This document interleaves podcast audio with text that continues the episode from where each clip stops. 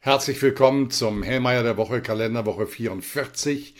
Und wir schauen wie jedes Mal zunächst einmal zurück. Die letzte Woche war sehr aufschlussreich. Ähm, einmal haben wir gesehen, dass das geopolitische Thema Nahosten das entscheidende Thema ist, das die Märkte bewegt. Wir hatten im Wochenverlauf eine zunehmende Risikoaversion und das hat risikoaktiver belastet. Es gab eine Liquiditätspräferenz. Äh, was hat outperformed? Bitcoin mit mehr als 12 Prozent plus, aber auch Gold konnte zulegen.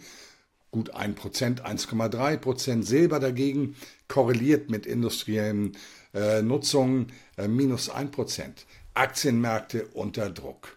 Und das war durchaus erstaunlich. Denn wir haben im Grunde genommen insbesondere aus den USA sehr viel positive Daten bekommen. Ein Wirtschaftswachstum im dritten Quartal von 4,9 Prozent auf das Jahr hochgerechnet. Das war nicht erwartet worden. Wir haben Auftragseingänge für langlebige Wirtschaftsgüter plus 4,7 Prozent im Monatsvergleich. Absatz neuer Wohnimmobilien plus 12,3 Prozent. Die Einkaufsmanager-Indizes von S&P äh, die für die USA ermittelt wurden, lagen alle deutlich über 50 Punkten, damit Wachstum ähm, andeutend. All das war in der Tendenz so nicht erwartet worden, aber es hatte kaum Traktion, weil eben das geopolitische Thema überwog. Risikoaversion, Liquiditätspräferenz, nicht korrelierte Assetklassen. Die Daten aus Europa waren wenig erbaulich, einmal mehr, zum Beispiel die Einkaufsmanager-Indizes, Ausnahme der IFO-Index, der etwas stieg und da gab es gleich ein großes Turbavo, oh wow, jetzt ist der Boden drin. Ich sage Vorsicht, das ist ein Anstieg gewesen, aber auf extrem niedrigem Niveau und der war auch nicht weitgehend. Also es ist immer noch ein prekäres Niveau im historischen Kontext, wo sich dieser Index bewegt. Also keine Euphorie für Deutschland an dieser Stelle. Fakt ist, Aktienmärkte waren unter Druck. Äh, in Europa minus 0,6 Prozent für DAX und Eurostox 50, in den USA für Nasdaq und S&P 500 beides etwa um die minus 2,6 Prozent, trotz der besseren Daten, recht erstaunlich sogar. China setzt ja einen Kontrapunkt im Wochenverlauf mit einem Plus von 1,4 Prozent. Dann schauen wir mal auf diese Woche. Diese Woche ist natürlich weiter belastet von diesem Konflikt im Nahen Osten, der dominanter ist im Hinblick auf seine Gesamtwirkung auf die Region, auf die Weltwirtschaft, wenn das Ganze dann eskalieren sollte. Und dieses Risiko steht im Raum. Es bleibt also diese Woche das dominante Thema und es wird grundsätzlich damit einen dämpfenden Einfluss zumindest auslösen, es sei denn, dass es hier zu konstruktiven Lösungsansätzen käme, was derzeit nicht absehbar ist. Im Moment wird die Kunst der Diplomatie auch hier in meinen Augen nur unterproportional genutzt. Was erwartet uns dann ab morgen? Die Daten.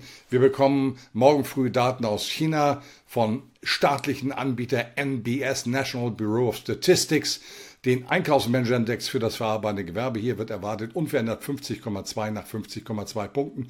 Für den Dienstleistungssektor und den Composite Index gibt es keine Prognosen. Zuletzt lag der Dienstleistungsindex bei, Index bei 51,7, also solideres Wachstum und der Composite Index sogar bei, also für die Gesamtwirtschaft 52,0 zuletzt.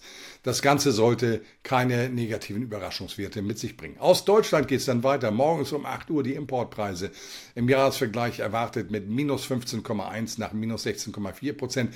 Das heißt hier als Vorlaufindikator der Erzeugerpreise weiter äh, für die Märkte ein positives Bild. Das Inflationsthema entschärft sich. Äh, dann geht es mit dem Einzelhandel Deutschlands weiter. Dort wird nach dem negativen Vormonatsergebnis per August mit minus 1,2 Prozent. Jetzt erwartet ein Anstieg im Monatsvergleich um 0,5 Prozent. Dass das zumindest in Teilen wieder wettgemacht wird. Zuletzt im Jahresvergleich minus 2,3 Prozent. Keine Prognose hier erhältlich. Es zeigt einfach, dass der Einzelhandel hier im Moment äh, nicht Wachstum schafft, sondern abschafft, um es salopp auszudrücken. Dann geht es um 11 Uhr weiter mit der ähm, ersten Schätzungen für die Verbraucherpreise der Eurozone. Und da kommen wir ein Stück weit voran. Joachim Nagel wird es freuen. Nach zuletzt plus 4,3 Prozent, jetzt nur noch plus 3,2 Prozent. Da liegen wir auf Niveaus von, von Mitte 2021, als wir noch 0 Prozent Leitzins hatten. Also insofern hier zunächst weiter Entspannung. Die Kernrate, die wichtig ist, soll von 4,5 auf 4,2 Prozent fallen, also auch hier ein Stück weit Entspannung. Dann geht's weiter mit der Erstschätzung für das Bruttoinlandsprodukt der Eurozone. Hier erwartet im Quartalsvergleich eine Nullnummer nach zuletzt plus 0,1. Erwartet im Jahresvergleich plus 0,2 nach plus 0,5 Prozent. Das ist nicht überzeugend. Deutschland spielt dann eine ganz entscheidende Rolle. Wir sind die rote Laterne. Wir ziehen das Ganze ein Stück weit nach unten. Wenn wir dagegen Zahlen aus Spanien sehen, dann sieht das alles recht kommod und unproblematisch aus. Als Beispiel. Am Nachmittag weiter um 14.45 Uhr mit dem Einkaufsmanager-Index aus Chicago. Hier erwartet nach 44,1 ein Anstieg auf 45,0 in den USA. Und der Index des Verbrauchervertrauens nach Leser des Conference Board bekanntermaßen eine sehr volatile Datenreihe. 100 Punkte nach 103 Punkten im Vormonat, also weiter abwärts. Äh, die Bank of Japan soll dann auch noch irgendwann im Laufe des 31. Oktober seine, ihre Zinsentscheidung bekannt geben. Hier ist Konsensus, es bleibt bei minus 0,1 Prozent. Und ich möchte das betonen. Die, äh, Japan ist im Grunde genommen das Land, das die stärkste Preisstabilität trotz Beibehaltung des Negativzinses hat. Dort liegen die Verbraucherpreise bei plus 3,0 Prozent. Also besser als in Großbritannien, besser als in der Eurozone und besser als in den USA. Ist damit eventuell dieses ganze Inflationsthema gar nicht so zinssensitiv? Könnte man darüber diskutieren, tun wir an dieser Stelle nicht.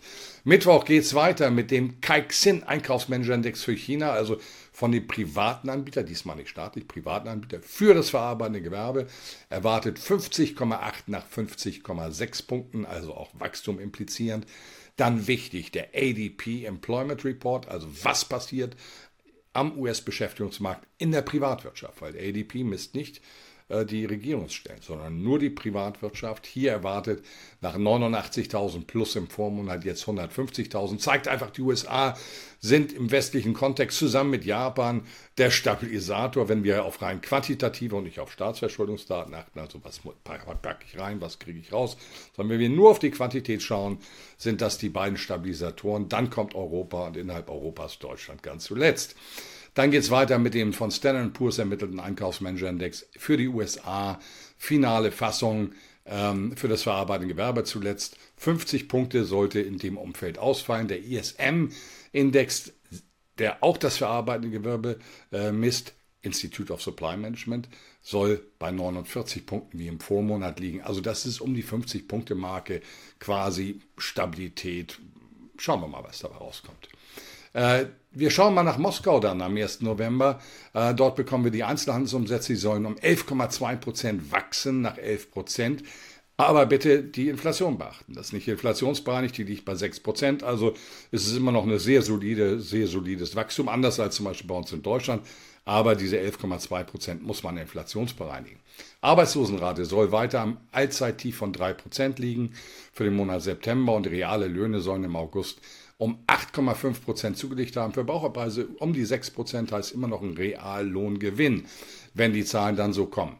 Das Highlight am 1. November, am Mittwoch, ist die Sitzung des Offenmarktausschusses der Federal Reserve.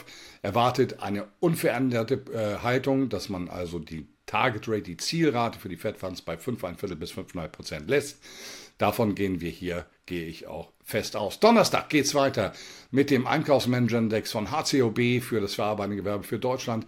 Der finale Wert erwartet 40,7, der vorläufige war auch 40,7. Wir sind das Problem in Europa, sehen wir gleich noch. Die Arbeitslosenrate soll in Deutschland äh, per Oktober von 5,7 auf 5,8 Prozent ansteigen. Und das ist auch der Unterschied in Europa. Wir kommen vom Mai 2022 von 5 Prozent. Wir haben also jetzt schon einen Anstieg um 0,8, während in der Eurozone das Bild sehr viel kommoder ist. Gleich dazu mehr. Äh, der finale Wert für das verarbeitende Gewerbe, Einkaufsmanager-Index von HCOB für die Eurozone soll bei 43 Punkten final liegen, wie beim vorläufigen Wert. Nochmal Deutschland 40,7. Wir ziehen das Ganze nach unten. Die Bank of England soll, äh, wird ihre Zinssetzung äh, halten und um 13 Uhr die Zinsentscheidung bekannt geben. Unverändert 5,1 Prozent, obwohl die Verbraucherpreise bei 6,7 Prozent stehen. Also die liegen ganz weit aus vorne von der Zielzone entfernt. Und aus den USA kommen dann noch die Auftragseingänge für die Gesamtindustrie. Hier ein positiver Wert erwartet im Monatsvergleich plus 1,9 nach 1,2 Prozent. Es zeigt sich einfach, die USA sind viel resilienter. Na klar, die haben günstigere Energiepreise, Energieversorgungssicherheit. Das spielt dabei eine ganz große Rolle, auch wenn wir das vielleicht hier nicht hören wollen. Dann geht es am Freitag weiter, morgens mit dem Kaiksen-Index wieder von den Privatanbietern, nicht staatlich, Kaiksen. Einkaufsmanager-Index für den Dienstleistungssektor, zuletzt hier 50,2, keine Prognose erhältlich. Schauen wir mal, in, äh, aus Russland kommt der Ganze um 7 Uhr von Standard Poor's ermittelt. Einkaufsmanager-Index Dienstleistungssektor zuletzt 55,4, passt auch zu den Einzelhandelsumsätzen zum Beispiel. Äh, keine Prognose erhältlich, aber es sollten, sollte auch keine negative, allzu große negative Überraschung geben. Um 8 Uhr geht es weiter mit der deutschen Handelsbilanz. Weiter ein sehr solider Überschuss erwartet, 16,3 nach 16,8 äh, Milliarden Euro.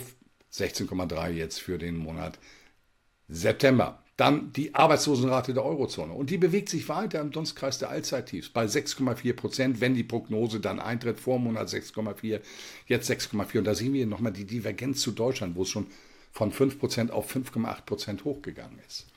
Dann in den USA der Arbeitsmarktbericht, Non-Farm Payrolls, 188.000 neue Jobs nach 236.000 nochmal. Die Stabilität mit dem Westen unter quantitativen Gesichtspunkten. Arbeitslosenrate soll wo sein? Jetzt müssen wir selber mal kurz 3,8 Prozent nach 3,8 Prozent. Und die mit Europa vergleichbare Quote, das ist die Quote U6, stand zuletzt bei 7 Prozent, nochmal Eurozone 6,4 Prozent, keine Prognose erhältlich. Schauen wir mal, was dort passieren wird. Dann gibt es zum Abschluss der Woche noch die ähm, Einkaufsmanager-Indizes von S&P für den Dienstleistungssektor und die Gesamtwirtschaft, den Composite Index. Also für den Dienstleistungssektor beides, äh, es gibt keine Prognosen, zuletzt 50,9. Äh, für den, die Gesamtwirtschaft 51,0. Wachstum implizieren. Große Divergenz zur Eurozone.